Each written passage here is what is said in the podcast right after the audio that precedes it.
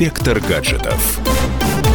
Всем привет! С вами любитель высоких технологий Александр Тагиров. И сегодня я предлагаю вам отмотать время назад и перенестись в далекий 2004 год. Некоторые скажут, что трава тогда была зеленее и солнце ярче. Но одно можно сказать точно. Компания Motorola в то время была в лидерах по производству телефонов, уступая только Nokia. Поверив в свои силы, компания пошла на эксперимент и выпустила на рынок Motorola Razr V3, которая в итоге стала почти легендарной. Тонкий, стильный, металлический, дерзкий и похожий похожий на бритву телефон пришелся многим по вкусу. V3 мог похвастаться экраном с разрешением 176 точек на 220, камерой 0,3 мегапикселя и памятью около 7 мегабайт. И безмерно огромной по тем временам ценой, которая приближалась к 8 сотням долларов. И вот спустя 15 лет легенда 2000-х вернулась из прошлого в обновленном обличье. Свежий Razer впечатляет прежде всего своим дизайном. Устройство по-прежнему представляет собой раскладушку и очень похоже на своего прадеда. Однако главная его особенность — это гибкий экран.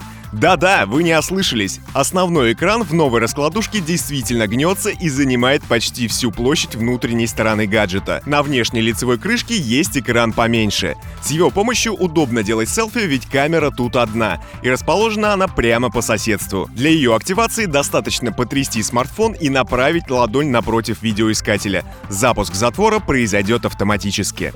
В сложенном состоянии смартфон очень компактный и практически не чувствуется в кармане. В разложенном размеры устройства схожи с любым современным конкурентом. Раскрывать устройство одной рукой можно, но поначалу это не совсем удобно. Сказывается банальное отсутствие привычки, ведь последняя раскладушка у меня была лет 10 назад.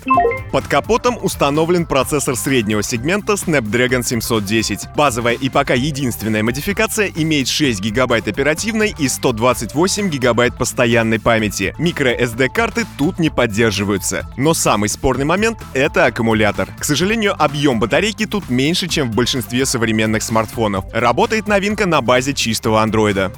Как и все смартфоны с гибкими экранами, Motorola Razr будет стоить недешево. Гаджет начнут продавать в США уже в декабре этого года. Цены реально кусаются. Новинка будет стоить полторы тысячи зеленых. Кроме Америки, она будет доступна в некоторых странах Европы, Азии, Латинской Америки и Австралии. В отношении России у компании планов пока еще нет.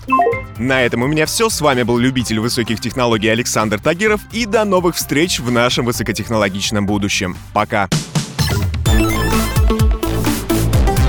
Инспектор гаджетов.